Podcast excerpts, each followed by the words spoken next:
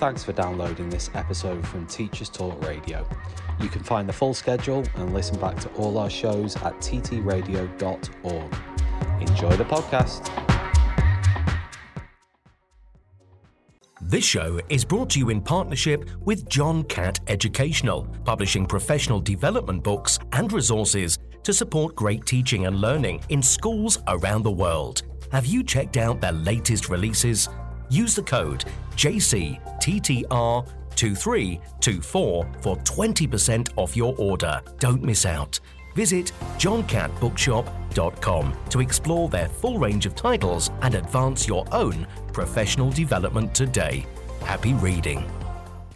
In today's educational environment, students and teachers are juggling a mix of face to face, online, and blended learning courses. Canvas by Instructure helps teachers navigate these diverse learning experiences with a user friendly virtual learning environment that offers flexible access to courses and a consistent learning experience, all while streamlining everyday teaching processes. The world's best schools and universities are using Canvas to create dynamic courses, collaborate seamlessly, and access actionable data that drives student success. On the 24th to the 26th of January 2024, Bett UK is back, and even better for educators. New for 2024, Table Talks empowers educators to collaborate openly and connect deeply with like minded individuals in the education space, as well as tech user labs, the brilliant new tutorials, and working groups at Bett, where technology users will learn how to get more out of their institution's tech from the top education technology experts in the world. Whatever your goal, you'll find it at Bett 2024. Educators go free. Get your tickets today at www.uk.bettshow.com forward slash visitor dash registration. This is Teachers Talk Radio, and you are listening live. Hello, and welcome to the Late Late Show. My name is Kathryn Taylor. Tonight, my very special guest is Jane Green, MBE. I'll be chatting to Jane about her personal story of the challenges of navigating the education system in the context of neurodivergence and the challenges and opportunities that she's experienced. This is Teachers Talk Radio, and you are listening live. Tune in live at ttradio.org or to join in the conversation, download the Podbean app and search Teachers Talk Radio. Follow the hashtag TTRadio. Tune in, talk it out with Teachers Talk Radio. Hello and welcome to the Late Late Show, everyone. I'm Kathryn and I'm speaking to you live from Buckinghamshire in the UK. Um, I'm waiting just to speak to Jane Green this evening, which is going to be a fantastic treat. She's just had her investiture uh, as an MBE um, for her services to neurodivergent people and those with related hypermobility um, conditions, including Ehlers-Danlos Danlos syndrome. So, uh, apologies for my bad pronunciation there. I'm sure that Jane will be able to uh, educate us all about uh, what that entails tonight. We'll be discussing her experiences as a neurodivergent person in education, and we will be um, having having a chat about the opportunities and challenges that she has associated with this. Now, remember, if you are listening in live and would like to join us either um, to post a question in the chat for Jane to answer, or if you want to call in and speak to us, then please do download the Podbean app and visit um, teacher, uh, ttradio.org and click on the Listen Live on the homepage. This should take you directly to the show. There, you can post comments and ask questions during our conversation. And once I've spoken to Jane, I'll open up to any of you who'd like to call in.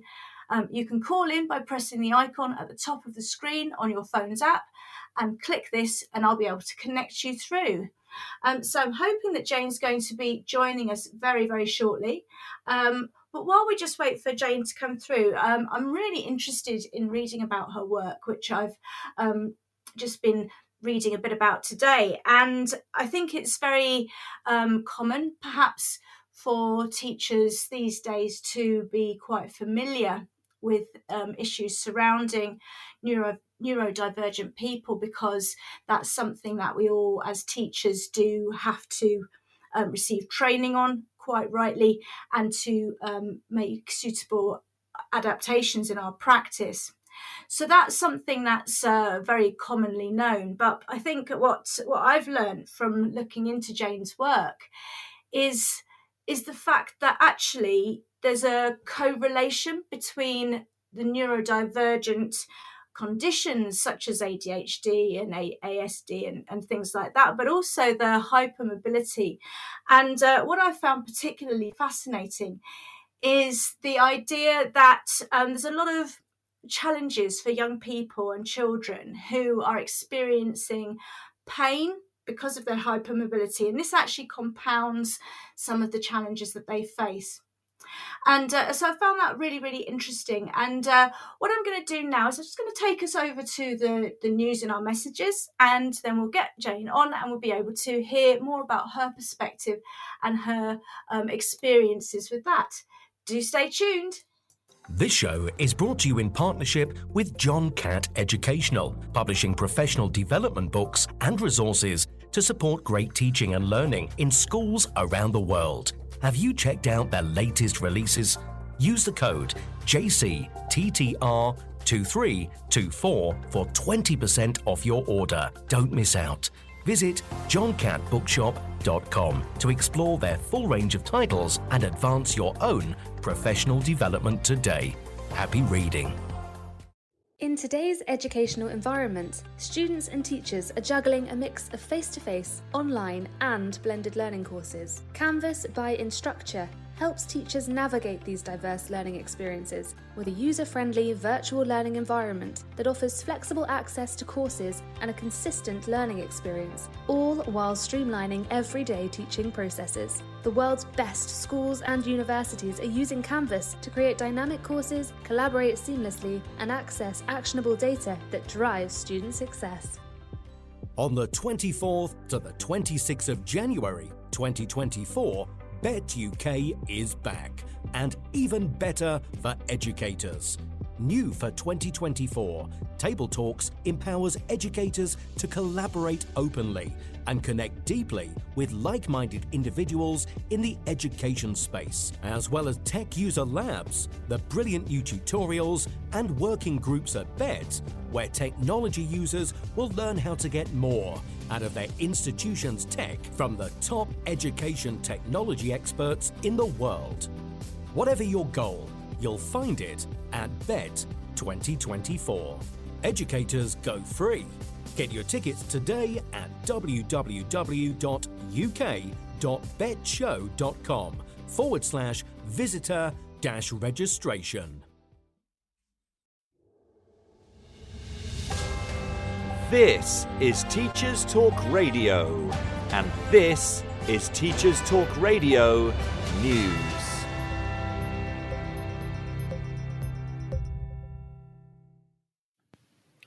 School summer holidays are often a hot topic, but they made the news again in The Guardian as leaders in Wales appear to be considering changes. According to reports, Wales's Minority Labour Administration wants to shrink summer breaks from six weeks to five and eventually reduce it to four weeks. The plan would see the time added to half term breaks in October and May. The proposal would equalise the length of terms and break the connection with Easter by fixing the timing of the spring break regardless of when the religious festival falls. The newspaper says the plans follow research by the government which suggests that parents struggle to organise and pay for childcare over the summer. Plaid Cymru, which supports the proposal, said in a statement that the current calendar was outdated as it was designed a long time ago, and that some families find the summer break very long and impacting negatively on their well-being. However, the article also points out that evidence of the harm to learning from school holidays is unclear, as much of the evidence comes from the United States, where summer holidays can be up to 12 weeks long rather than the six to seven weeks in the UK. John Hattie, Professor of Education at the University of Melbourne, said the effects from school holidays are very small, and there is little reason to believe that the length of the school year has much effect at all. A study from 2019 that looked at pupils from primary schools in an area of high deprivation in Scotland and England found no effect on reading skills. In Northern Ireland, schools typically have eight weeks off in the summer, but generally have results in exams that are better than those in England or Wales. However, a 2022 study did find evidence of worsening mental health in some age groups over long summer breaks. Surveys done in Wales found 60% of parents said they were quite happy with the school year as it is. In 2013, then Education Secretary Michael Gove gave schools in England the power to choose the timing of holidays, but most schools kept the six weeks. The BBC News website reports on the Beyond Ofsted inquiry. The inquiry is chaired by former Schools Minister Lord Knight and is funded by the National Education Union. The report from the inquiry recommends that schools should instead be responsible for their own improvement plans. Ofsted has responded by repeating its previous statement that inspections are needed to ensure a high quality education. The inquiry said that Ofsted was now seen by many as toxic and not fit for purpose, and in need of major reform. The removal of single word judgments was also recommended, and this echoed another report on school improvement released earlier by the Institute for Public Policy Research, which also called for narrative style judgments rather than single words.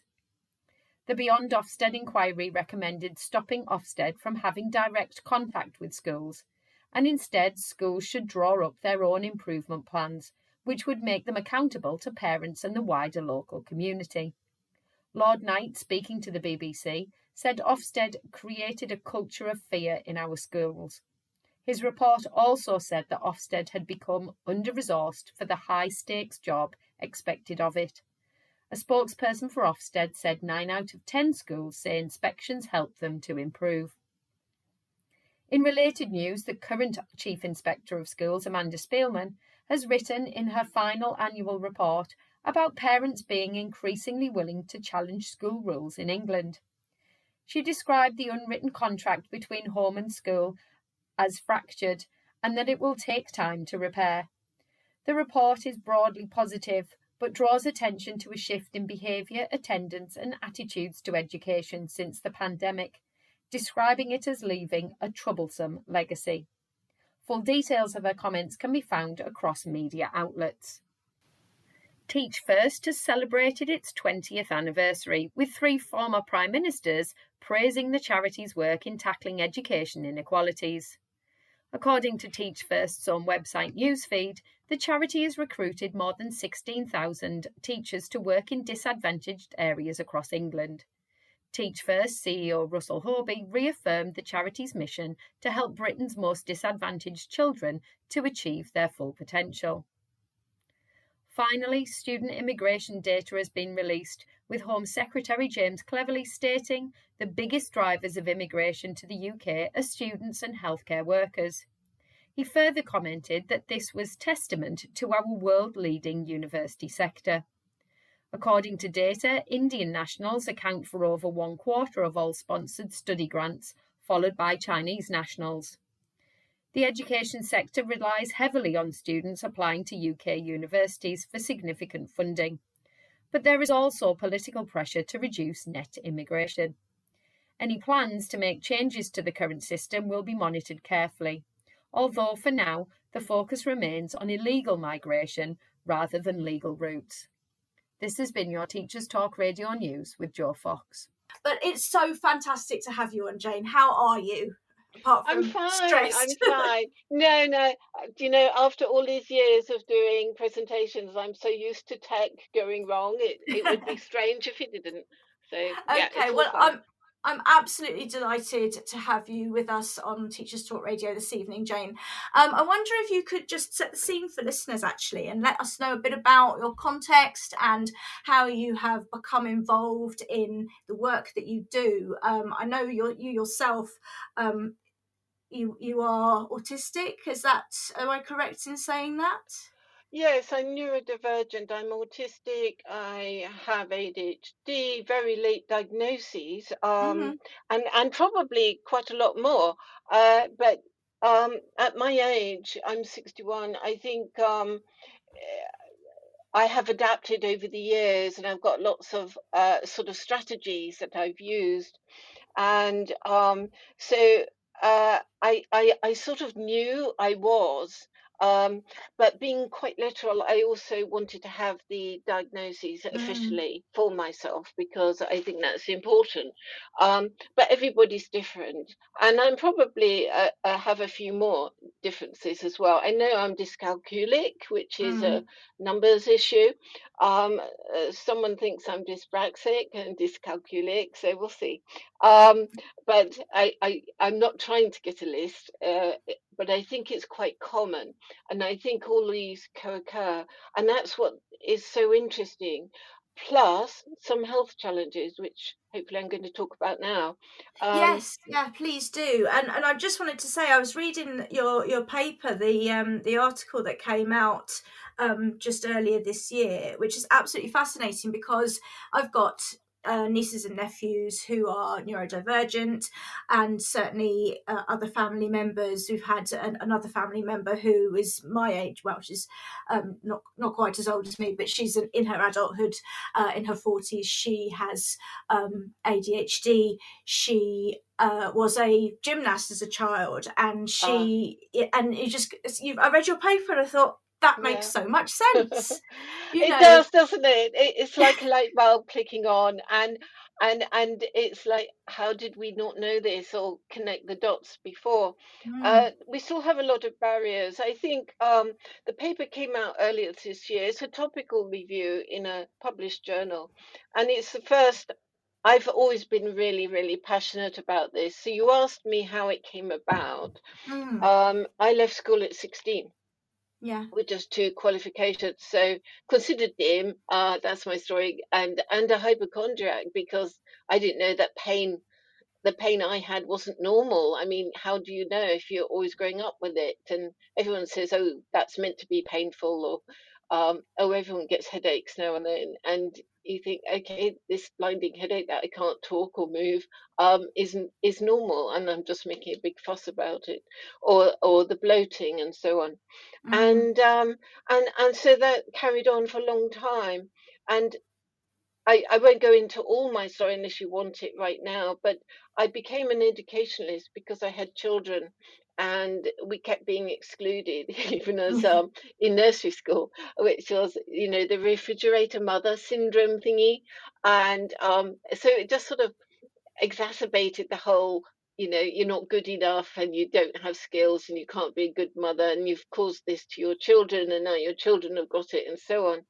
Um, mm. but i knew i was different and therefore i wanted to be an educational psychologist and I had to have a degree, but I, I literally could not write um, my name really, and uh, it was really hard. But I studied psychology, and um, I, I, I realized I, I certainly was different, and um, but there wasn't a name for it. Women were not allowed to be autistic at that mm. point. Uh, I didn't know about the ADHD, and I won awards, and I became a teacher and, and did more degrees, and then became the lead and advisory teacher for the local authority. Um, worked in all areas and phases of education, and and for the National Autistic Society and and other ones. But I think um, what came to me with every single uh, school I went to, I saw a pattern of of similar things with these children and students. They were floppy.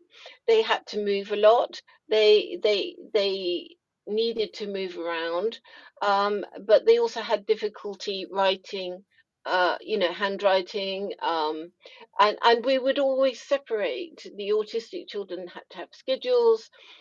ADHD children had to have the the TheraBands to move and bounce against mm. and strict rules, and the dyspraxic children had the supports. And I just thought, hang on, why have they got so many allergies? Because I, I saw that from my children, extreme uh, anaphylactic uh, food, direct mm. food allergies of mine. But um, also the eczema, the the eye issues, the teeth issues, the skin issues, the rashes, the the lactose intolerance, mm. um, and and and then bearing in mind my issues.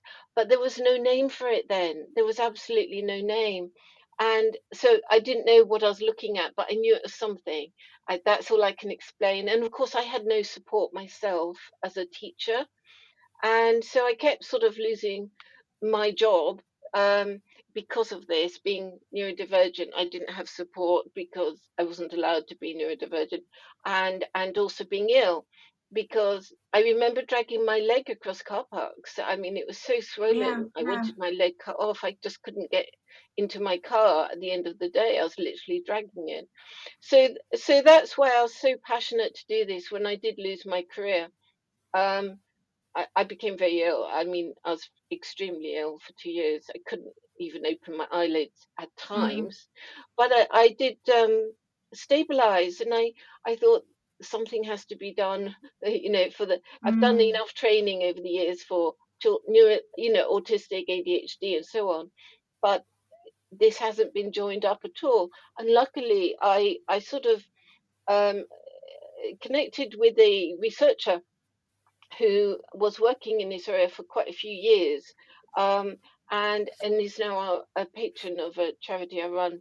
And because he's she, he's at uh, John Moores University. Is this David Moore you're talking about? No. Oh, okay. Because so, I was looking yeah, at. He, yeah, no, he is uh, one of the pain advisors on the paper. The other one is Dr. Eccles on the who's actually done the data research connecting mm. the dots between uh, hypermobility and neurodivergence. And um, so linking all these up and, and the researchers, which is really key, um, we, we sort of have developed um, this going on and pioneering this because I think what's really, really exciting is um, it's always been separate like the body and brain have been yeah, separate yeah. like they're two completely different things but in my in my experience they're usually joined up and um, why not join them up but i think what's really unusual is the fact that our connective tissues in our body are likely to be very different than the general population that's what the um, dr eccles research says mm. and um and, is, oh, is that in in like physiological differences then yes, it, it's quite complex. So I am not medical, um, but it is uh, likely our connective tissue is different. So that's found throughout our body. It's it surrounds our organs. It surrounds um, like the autonomic nervous system, our lymphatic vessel system, blood cells, particularly mm. around stomach, which is interesting. And I think um, is quite weak. It's quite lax. You've heard of collagen, I know. Yes. And yeah. um, so that's quite weak, and that means we're quite bendy. You can see the, um, you know, we used to do double jointed tricks as children. Mm, yes, a yeah. lot of us. Hence your gymnast niece, is it? well, that's my sister-in-law. Oh, Believe yeah. me, I've, we've got it in our family coming at us from all angles. So it's my my niece. Yeah. Um, she's she's very bendy and very sensory and autistic and my my sister-in-law on the other side of the family is the gymnast and that's going back to sort of the 80s and 90s that she was a child and and of course experienced um, as as is described in the paper this idea of um, the shame that goes with it and the, the the stress that arises from people as you as you describe sort of saying oh that's normal. You know you, you know you shouldn't complain about it. Everyone feels a bit of pain come on toughen up all of that stuff when actually it it, it really is is not a, it's not a similar experience. And i think the way that you've kind of come at it in, in your in your work is to really make people understand that there is a connection and there is a qualitative difference in the experiences. And it, it kind of once you start to allow people to find ways of expressing their physical as well as their sort of neurodivergent selves we're, we're just that step closer to actually enabling them to flourish aren't we Oh yes, I I think knowledge is and understanding. These things seem to come out of the blue, and and it's a really really scary situation even as an adult. So as a child, you can be, and some people are much more severe than I was. Um, you know, all these different things are sort of seem to be attacking you. That's what it Mm, feels like. Your yeah. body is is in threat mode. It's in fighting mode, and and everything's going wrong. Your stomach, all the organs. You can also.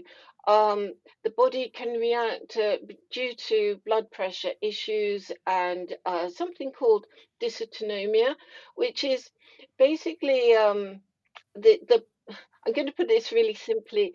Uh, the blood doesn't get up to the brain very well sometimes Okay. because of the weak collagen. Let's let's Oh, sorry. Jane. You're just breaking up there a little. I Oh, wonder if is your phone flat on the table? Is that I'll just put it flat in case. perfect? Just because when you touch it, that's the microphone's just picking that up. So that would be really great if it's just flat on the table, please.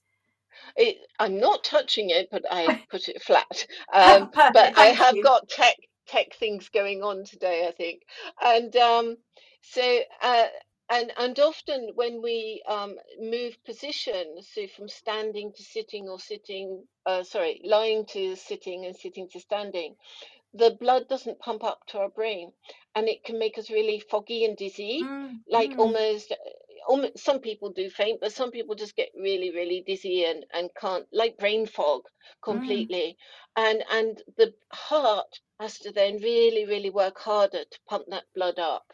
And so it it pounds. It feels like it's absolutely pounding out of your chest. mm, And it makes you feel anxious. You you start being sweaty, you start shallow breathing, and to everybody else outside, you look you look anxious.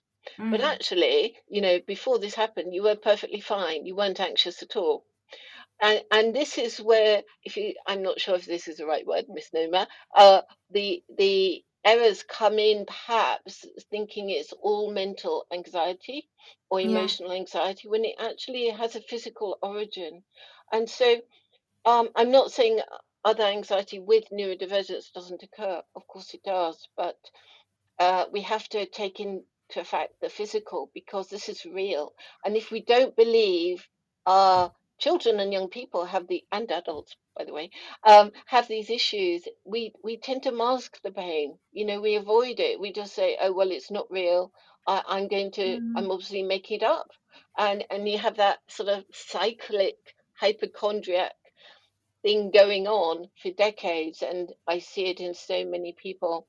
As they get older, they've they've sort of lost confidence and given up because they feel they'll never be believed. It's just mm, one of mm. those another weird thing that everybody thinks I'm weird, and And and and it's it's it, awful. Mm, yeah, it, it's so interesting because I mean, I, this is completely different medical thing, and I'm not a medic either. But I I was reading a, a research book, and it was all about um, liver specialists, and they were talking about how sometimes the, the what you'd see in a medical textbook, you know, this patient should be like in a coma or or whatever with the with the combination of symptoms they've got. But what they were saying is they were so surprised that people with really severe diagnoses on the page actually who should have been in hospital was still up and walking around and i think it's that that's resonated with what you've just said because i think there are when, when you are are sort of especially as a child when you're sort of not perhaps able to advocate for yourself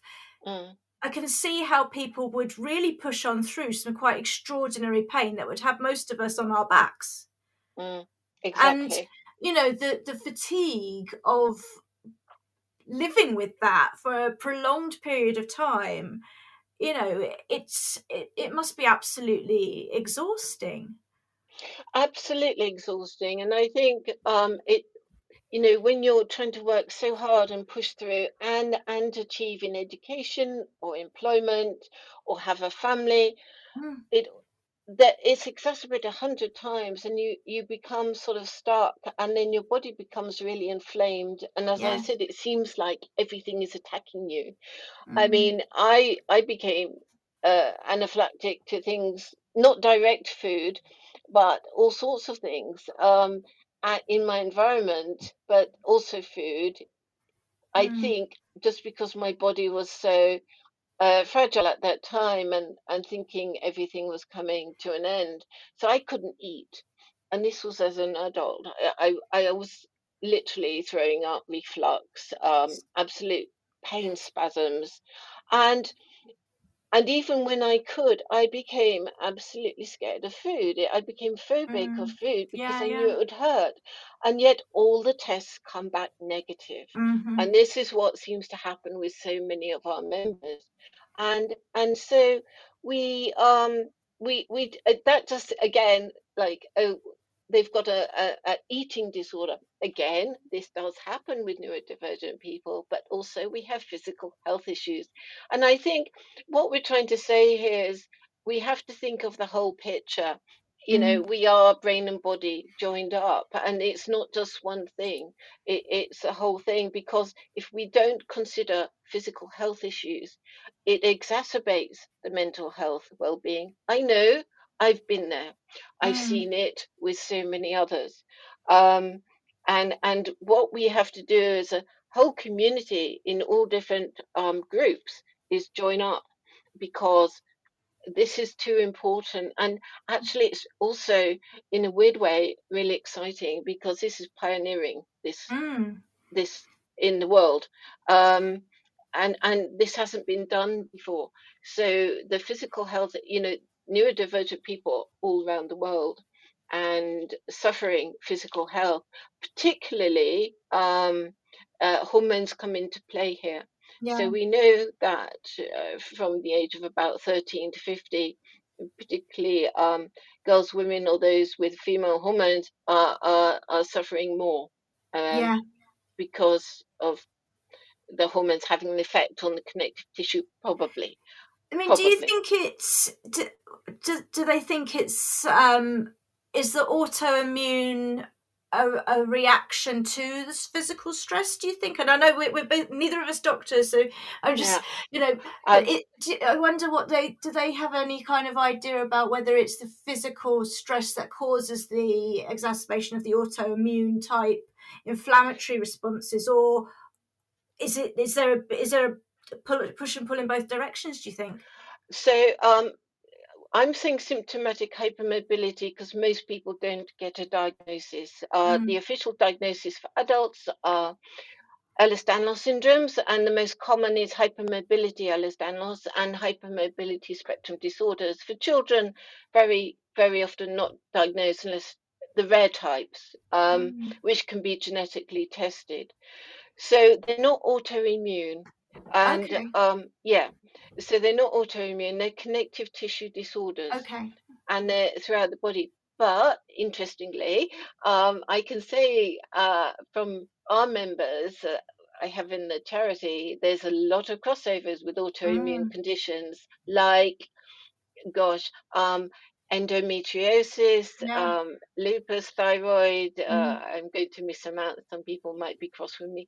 Sjogren's, um, Yeah. rheumatoid arthritis. I, I'm, I'm probably going to miss some out.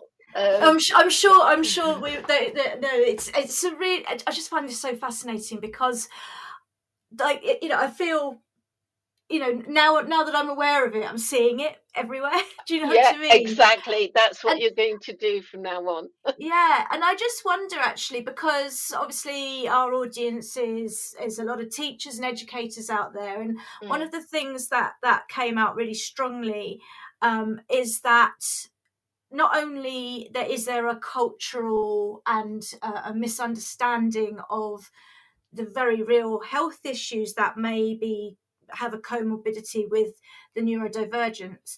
We've also got the lack of voice of the young people themselves who either don't have the vocabulary yet or are are, are very um not not very verbal as anyway and and how they a can't articulate verbally the pain that they're suffering but also may actually experience the pain in an emotional way i wonder if you could tell us a bit more about how how how it is how it can be communicated and what we as educators could do to support that communication Yes, that's a really good question. I think what I, I always say is children don't, or people don't know what they don't know. Mm. So if mm. you ask children about pain, or even adults, uh, neurodivergent people, you have something called alexithymia. You have something like um, emotional cognition of knowing what's happening. Um, we have different sensory issues like interoception issues. So we don't mm. always know if we're hungry or tired or um, breathing a lot or, or need to go to the toilet. And, and the same for pain. We don't know if we're in pain or not. And so that's another little part to this picture of the whole body being different. Uh, and also, we're told um, it's social and emotional mental issues. Mm-hmm. Now, it is, but it's also physical. And I think um, what how to explain that? Well, obviously, um, being allowed to believing the child is key. Believing the adult is key. I, so often, in my experience, when I was training, we would be told, "Oh, they're very sensory sensitive. You know, they'll say something hurt, and we hardly touch them." Mm. Well, actually, some children do bruise really, really quick. Some adults do bruise really quickly. We have different types of skin. Some bruise extremely quickly. We have a um, wound fragility, uh, skin fragility, but it doesn't mean we all bruise, but some do. Some have very thick, silky skin, and um, and and so often uh, teachers obviously are worried about safeguarding and they have the absolute right to do that. But um and so do parents but the parents don't know either because mm. it might be their normal. You know they bruise all the time. They're always in pain. That's normal because that's mm. what they've grown up with. I know when and if I... they're if they're uh, dyspraxic as well they're probably bumping into things. So uh, Yes, well, I think some of the research is sort of going towards the way that hypermobility is uh, sort of um, part of dyspraxia or some of the mediator sort of mm-hmm. between mm. um, that. And also, of course, most of us got diagnoses of fibromyalgia and um, mm. ME or chronic fatigue syndrome before we got the hypermobility. I think the other thing you can do is, um, as I said, you know, it's being aware that children can say this might hurt. Sometimes I can get a paper cut, and I think it's the most painful thing in the world. Mm. And other times I might fracture my knee, for example, one of the times. Um, and I just carried on and I was severely told off because it's one of the most uh, uh, severe injuries you can have, apparently. But um, it's just because so many times I haven't been believed, and and maybe my my sense of what hurts is is different. I I do realize that I have to check myself and and see yes, I'm not breathing very well. I think I've got an issue and my skin has all blown up. So um, mm. I have to I have to check that. But I think um, we have to get the right. We have to listen to their voices. And, and particularly in secondary age, it's really, really key because this is when most of the issues come to the fore. Um, eating issues, you know, if they're going to the going to throw up afterwards, it might not be because they want to or it's an eating disorder it might be because it's reflux it it, mm. it does mm. happen uh, so they're definite um, i did a school toolkit for two other charities once and um, with some tips in there uh, what to do on on various things pe is really key for us yeah. because we can excel you know we can really excel we love moving and things but um, and gym and all, all this and if we excel at something we tend to do it we really excel 100% and and that's great. But i think as teacher they need to know you know about pacing how to in, help the the student know about pacing how much they should do uh, if they need orthotics if they need insoles. And also bear in mind that the student might need a wheelchair at times they might be, not be able to walk or go upstairs. But other times you've seen them running down the corridor. They're not making it up. Yeah. You know, this happens. They might need extra fluids. They might need to rest in between lessons. Yes, I know that's really difficult. Um, but but this is why often they're absent because they get too tired um, and inflamed, absolutely exhausted. That yeah, that's that's interesting, and I I just I've just seen that Paul has mentioned in the comments. Um, am I right in saying neurodivergent children are those with autism, ADHD, dyspraxia, etc., under an umbrella term, or is it more specific and physical? Um, Paul, you don't sound ignorant at all. We're here because doing this chat because I think it's an important issue and we want to broaden um, broaden awareness of it. So that's an excellent question. Um, uh, yeah. Uh, Jane, I wonder if you just want to clarify because I know in our discussions, I hope you don't mind my saying that you, you told me off because I was getting it wrong and, and putting the uh, the wrong word. Um, and using it. um, and I'm happy to be corrected. Um, but can you just could you just clarify exactly um, what's the umbrella term and what what kinds of things are under that? Uh, I, I can't actually. So neurodivergent means uh, different from the majority. Mm-hmm. Um, so the majority would be uh, neurotypical, mm-hmm. and neurodivergent is quite wide.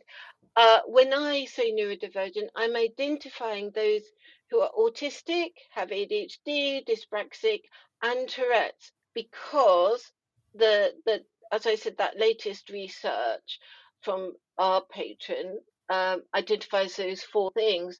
But there's also some other data that, to a lesser extent, um, mentions uh, dis, um, dyscalculia, dyslexia.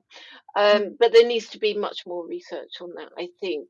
But mm. yet, no, neurodivergent is quite wide. It, includes a lot, a lot more. So yeah. I'm, and I'm not di- excluding them, but I'm just identifying those in particular. And so the whole of humanity is neurodiverse. We're all neurodiverse. Um, that's, but I think that's been quite. Um, mm yeah, it, it, it sort of got into the press for some reason. Uh, but no, we, we, we're neurodivergent. Yeah, no, that that's really helpful. Thank you, and um, I hope that's that's answered your question. And of course, an individual might not have all of those things. They might have, um, you know, elements or traits. I don't know. And this is another area where the language is tricky because my my son has been um, is not is quite just short of a diagnosis in some of those things mm. but we've been advised that it's just enough of a co co convergence to make his life a bit tricky but just shy of diagnosis and i don't know i mean i, I guess this is as a whole area is is an area that does i think we can expect to see more clarification as the research comes out can't we um well, yes and no. So I'm going to be difficult here. No, uh, there are. It's very rare for children to get diagnoses because I think there are two things here. They don't want to label children too early. Mm-hmm. Um, sometimes male hormones do protect more. Um, and and you know if you have a label something like this it might uh, i i don't know it might affect your later career in in in certain professions or traveling abroad and so on. Um, and and it might not be as severe because as you grow people change i i don't know i'm not a pediatrician mm, course, so yeah. but it, they rarely so we say symptomatic hypermobility because a lot of people can be hypermobile i know six foot two um, men who can touch the floor with mm. straight legs, but and they don't have symptoms, so that's great. Um, but the symptomatic means everything hurts. Even you know we have a lot of issues with gums, eyes, teeth, tinnitus, yeah. uh, all sorts. Um, some people are very very severe. They have uh, tube feeding. They have neck issues. Something which I can't even pronounce at the moment at this time of night, called CCI and EAI. And, and that can affect the body in all sorts of um, difficult ways, uh, but it's very hard to see because a lot of people aren't trained in it. And this comes back to school actually, because because um, teachers don't know about it, the SENCOs don't know about it. Mm-hmm. Uh, if a student is is often missing at school, and says they're chronically ill or the parent says they're too ill you know you go to the doctor can you verify this child is sick the doctor won't know because mm. they're not trained in it and they will say no uh, they might as i said in the paper they might be diagnostically overshadowing because they see autistic or adhd or and they say well it obviously um, it's stress related it's anxiety mm. and so they'll either get something called emotional based school avoidance, EBSA, yeah. or uh, unauthorized absence. And and and this is why I think uh, it's been so key, and particularly since um, COVID, uh, because there's certain similarities there. Um, yeah. With some of the symptoms, definitely, a lot, a lot of the symptoms are similar. And it's it's interesting. I think COVID, in many ways, has been a bit of a watershed for sort of flushing out some of these issues into the light, really, because certainly um, I I know children who have my sense, and this is again a layperson's view of it. My sense is that for a very long time there was a cultural feeling that there wasn't a choice and you just had to get on with it and you had to hold it together. And then COVID hit, and you know, a very large proportion of the population found it very, very difficult, horrible. Obviously, awful things happened. But I do think there's a section of of children, young people, and probably adults as well, who just thought the break from the merry-go-round was a blessed relief. And then when everyone started to say, and now we go back to normal, how wonderful, they just have gone, well, no, thank you it wasn't wonderful. And and you know that opportunity to kind of not wear the thick skin if you'll pardon the expression has has kind of brought these things all out into the fore because the option to not have to endure the systematic masking if you like has has shown itself. I don't know. What do you think about that perspective um, I think uh, during COVID, I, I, have to say personally, um, for me, it took away the pressure of going to meetings and, and doing stuff. I was, you know, I think maybe that's more of the autistic side, being happy almost, uh, not happy with COVID, obviously, but, you know, being insular. Mm. But the ADHD ADHD side wanted to get out at the same time. So it's a bit of this and that, Jekyll and Hyde, I suppose, isn't it? Mm. I, mm-hmm. I don't know. Um, for for children, that might be the same thing, but I think physically it's different because mm. um, there were different issues. Uh, you know, a lot of children love going to school, uh, mm. love learning, mm. love the structure. So I'm not saying it's all one way or the other. And yeah, I, I yeah. tend not to do that actually. I'm quite I, I tend to see the balance in both sides. But I think what I what I'm looking at is eh, actually getting COVID um, had similar symptoms to what we call dysautonomia, so the mm. fatigue and the um, palpitations and the dizziness, mm. and uh, those sort of things and, and the stomach issues seem to be quite similar. I don't know why. I, uh, as I said, I'm not a scientist, but they they do have very similar symptoms, and they're long-standing, and there's no definite answer, which seems to be those are the very familiar things that we've we've found over the years, and historically, you know, um, girls and women always thought of very fragile. If you look at historical pictures and you know films, the f- women always fainting and always mm. pale. I always think, um, you know, they probably got what we call postural tachycardia or something like that. Um, unless they're wearing very tight corsets and can't breathe. I don't know.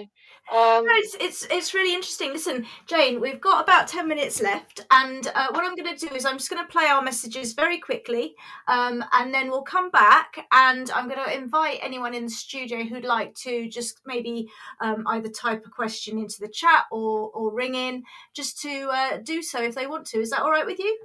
Of course. Perfect. All right, I'll speak to you in just a moment then. This show is brought to you in partnership with John Catt Educational, publishing professional development books and resources to support great teaching and learning in schools around the world. Have you checked out their latest releases? Use the code JCTTR2324 for 20% off your order. Don't miss out. Visit johncattbookshop.com to explore their full range of titles and advance your own professional development today. Happy reading. In today's educational environment, students and teachers are juggling a mix of face to face, online, and blended learning courses. Canvas by Instructure helps teachers navigate these diverse learning experiences with a user friendly virtual learning environment that offers flexible access to courses and a consistent learning experience, all while streamlining everyday teaching processes. The world's best schools and universities are using Canvas to create dynamic courses, collaborate seamlessly, and access actionable data that drives student success. On the 24th to the 26th of January 2024, Bett UK is back, and even better for educators. New for 2024, Table Talks empowers educators to collaborate openly and connect deeply with like minded individuals in the education space, as well as tech user labs, the brilliant new tutorials, and working groups at Bett, where technology users will learn how to get more out of their institution's tech from the top education technology experts in the world. Whatever your goal, you'll find it at Bett 2024. Educators go free. Get your tickets today at www.uk.bettshow.com forward slash visitor dash registration.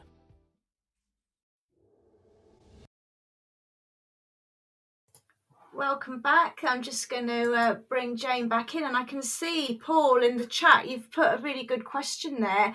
Um, you've got a real mixed bag of children. You're primary, if I remember correctly, aren't you, Paul? Um, one of the problem, uh, one problem that comes up is that the child doesn't want to be seen as different, but needs the support and the systems in place. What's the best way to present these processes to the children um, with these conditions in a way that um, perhaps doesn't make them feel additionally uncomfortable because of the, the seeing feeling different. Jane i wonder what mm. do you what would you advise paul on that?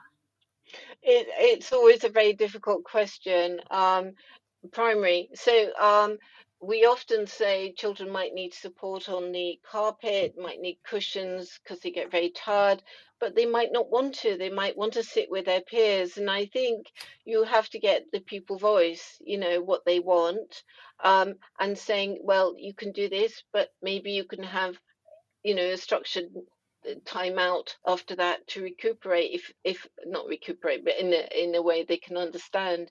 Or they want to do uh, some they might have to wear supports i don't know what what children they are um, or orthotics. Uh, it's easier with primary children in a way. Uh, they can have all the information that they can understand in a in a, a pictorial form but mm-hmm. again you know you can't make children wear things or do things and i've had teenagers who needed things and you know it's their choice. Um, it might not be the wisest choice but you have to have to let them find out. I think for primary children if it's a serious issue it depends i i don't really know the context obviously uh, how serious it is. If it's a medical issue of course they need the medications. But if it's a question of they need support in the classroom sitting up or using a um, writing implement or something like that you know maybe you could um, I can't think of the words tonight, but uh, exemplar something at the front that you need something at times. Uh, so, so, are you saying that the teacher should actually, you know, if the child needs a cushion, the teacher should maybe model say, "Oh, isn't that more comfortable now? I've got a cushion." You know, yeah, yeah, yeah, yeah that often works I, I i i would always use something like that at times just so someone doesn't feel so different or mm. uh, someone more uh, a child more um, outgoing will often uh, take that as well and say i'll do that too mm. and you mm. can always find one in the classroom that will do that so, um, but I don't really know the context. It depends what they've got and how much they understand what mm-hmm. what they can do. Some need a lot of movement, of course, and it might be completely different. And uh, a strategy that that I've had, um, we've talked about in my school recently, is you know perhaps finding a way to give the movement in a non-obvious way so perhaps you kind of mm. think well there's going yeah. to be some an opportunity to hand something out at some point or to wash something up if it's you know art or whatever it is and perhaps that child can you know it doesn't draw it's a job that would need doing anyway and they just get to do it and it, it kind of does cover off their their movement. Absolutely, yeah. absolutely, all the time. I I would always do that. Um, you know, can you take the register and and that's a problem with digital ones. But mm. we used to take the register, yeah. much more movement jobs. Can I just say, let's go back? Um, yeah, no, th- there's emails now, and there's no one to take a note down the corridor. I know, I know, I know. So you'll have to make jobs up, but but that's why movement is so key. Um, and and but then you will get your the other people saying well why do they always get the job to go out and do that mm-hmm. so mm. uh, you might have to do it in twos or something like that but i'm sure you can make jobs up you're you're a teacher and creative um, but i do think it's important because um, keeping still and trying to um, keep our muscles straight is is very taxing uh, mm-hmm. we don't always know where they where they are it's something called proprioception and so moving them really really helps to to keep them realizing they join to us and and keeping the muscles sort of moving stops the pain. We don't know. They don't know they're in pain. So you might just see different sort of behavior coming out but actually there's a reason for it mm. um, and they won't know either. So uh, there are all sorts of different things you can do. So uh, if you're sitting on stools in a science lesson um, it, a lot of children need their legs up for the blood pressure. Mm. Uh, but that might look very odd to a teacher having that done. Yeah. So it's knowing what is there for the child. Um, I have produced quite a few resources for uh, teachers. But I, I think as well. well, as you were saying earlier, you know, for many GPs and and people who are, you know, this is a lot of the, the association with the physical nature of all of these um, these issues is actually not widely known. And i was i was thinking and reflecting on this because you know many of our listeners will have heard of quality first teaching and and how everyone's a teacher of send. Mm. and we might do a you know a handout which has got a particular font that might actually be vital for one. I mean it's it's helpful for everyone but it's going to massively make the difference to the to the child that needs it. And i think the profession certainly in my experience is kind of getting their heads around that now in a much more broad sense than perhaps has been done in the past. But to to then maybe think well maybe there, there should be something called quality first send uh, like quality first uh, for for physical um, as well um, you know what could benefit yeah. what could benefit everyone in a very general way might actually be vital for some or, or should we really be much more i don't know I, I, I strongly suggest we um, join the dots between neurodivergence and physical health, um, just with mental and social and emotional. So if we're looking at um, uh, strategies and adaptations and approaches to neurodivergent people, which we are in education, luckily, um, we we include the physical, and and that's where I see it going very strongly. Mm. Um, it will take time, obviously. I can I just say I presented to a large uh, college, uh, about 300 of my peers earlier this year. And, and something that struck me was an advisory teacher used to do one of my roles. And she said to me, You know, I've taught hundreds and hundreds of neurodivergent children, particularly autistic, and only three ever had an EDS diagnosis. And I thought, yeah, that's probably right. Um, and she said, but everything you've said during, because I'd just done the presentation, they've had all these issues. And she, I could tell she was like really it was a, it was a bit too much overwhelming for me i can't even explain it myself you mm. know because I, I, knew i knew what she was saying and the light bulb had gone on that these yeah. children have these issues but they're not believed it's not it's not a fault of people well unless you definitely don't want to um, but it's not a fault it's just it hasn't been known and and this is what i'm trying to do uh, with the with the charity, and and the, this paper with um, the pain advisors, as you said, Dr. Moore and uh, Bethany Donaghy. So um, and hopefully more to come. Yeah, no, that's that's that's yeah. I think it's it's been a real eye opener for me, and I just really want to thank you because you know I, I've said for a long time I did my PGCE. I looked at SEND as part of my project 15 years ago. I did not mm. really know anything about SEND yeah. until I tried to apply for an EHCP for my own child, and even now I'm learning, and I just think this conversation is so important. Um, so thank you so much um, to, to coming on tonight and sharing with us, uh, and I really appreciate it. So thank you very much, Jane. Thank you. Thank you. Thank you very much. And thank you to everyone who's been listening this evening. It's been a really interesting conversation.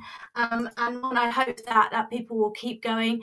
Um, that brings us to the end of today's Late Late Show. Many thanks to today's special guest, Jane Green, MBE, and to everyone who's joined us live. Remember, there are Teachers Talk radio shows all week. Join me again fortnightly for um, at the same time. Bye for now.